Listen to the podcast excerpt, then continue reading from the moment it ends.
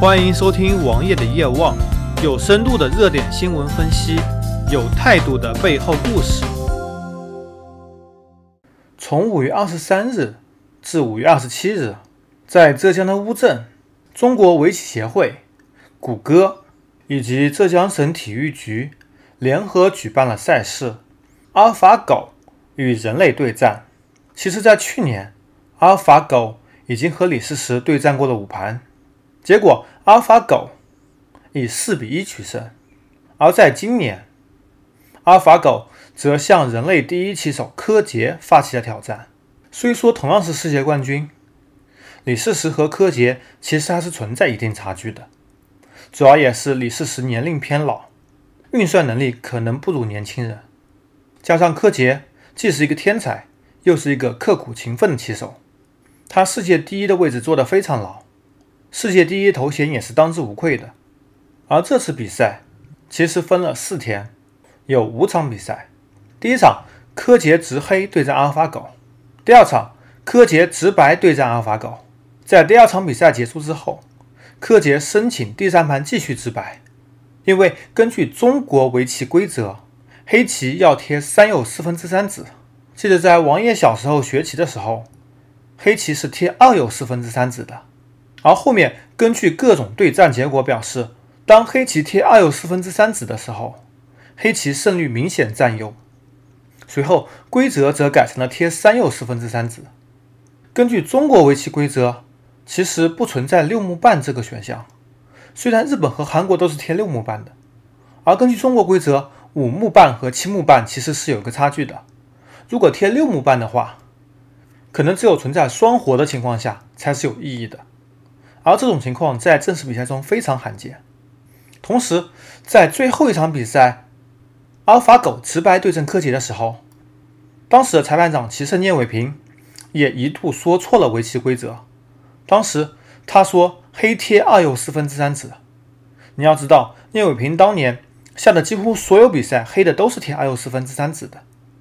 虽然他之后也就此事做过道歉，而规则明白写明贴三又四分之三子。但是最后的结果也并没有因此而改变。在比赛开始之前，棋圣聂卫平就说：“人类最高棋手如果是九段的话，那么阿尔法狗其实应该是二十段，它完爆所有人类。”而事实正如聂卫平所说的吗？其实第一盘柯洁的比赛中，柯洁大幅度落后，而进入后盘的时候，阿尔法狗为了保证自己的胜率。频繁下出缓招，最后阿尔法狗以四分之一子的优势获胜。其实后半盘放的非常非常多，阿尔法狗的目的是为了确保胜利。而在本场比赛中，虽然四分之一子是最小的赢棋单位，但是柯洁表示在盘中完全没有看到赢棋的希望，全场比赛全部处于被动之中。阿尔法狗一直控制着场上的局势，没有给柯洁任何希望。第二场比赛在前一百步中，柯洁还是略有优势的，主要也是因为柯洁持了白棋。根据阿尔法狗的推算，当黑棋第一步任意下了之后，黑棋的胜率就只有百分之四十五，而白棋的胜率只有百分之五十五。也就是说，前一百步柯洁只把百分之五十五的胜率降到了百分之五十，这也从一个侧面印证了柯洁是目前为止人类最牛逼的选手。而王爷，我在看这场比赛的时候也热血沸腾，包括当时讲棋的几个人，他们都非常激情澎湃。但是自从柯洁下了几步缓招之后，情形一落千丈，最后也不得不中盘投子认输。而第三场比赛，王爷我也看了，是比较精彩的配对赛，古力加阿尔法狗对连笑加阿尔法狗。其中一度，阿尔法狗认为古力的胜率达到了百分之七十五，而在现场解说员也调侃道：“连笑是不是要改名叫苦笑了？”但是最后，由于古力和阿尔法狗的分歧，古力想保左边的实地，阿尔法狗想在下面行棋，导致了双方各持一词，导致了下面也没有抓住，左边也没有抓住，被连笑加阿尔法狗给逆转了。阿尔法狗也提前让古力认输。接着，古力不认输，阿尔法狗便开始乱下的进程，逼着古力认输。最后结果是连笑加阿尔法狗，直白棋战胜了古力加阿尔法狗。第四场比赛是中国的五名棋手讨论棋对战阿尔法狗。这场比赛王爷因为有事情而没有观看，只是视频放在边上做着其他的事情。从后面的结果得知，这五名棋手中间也有几步缓招。发布会上，米玉婷也说是自己的问题，果断承担了责任。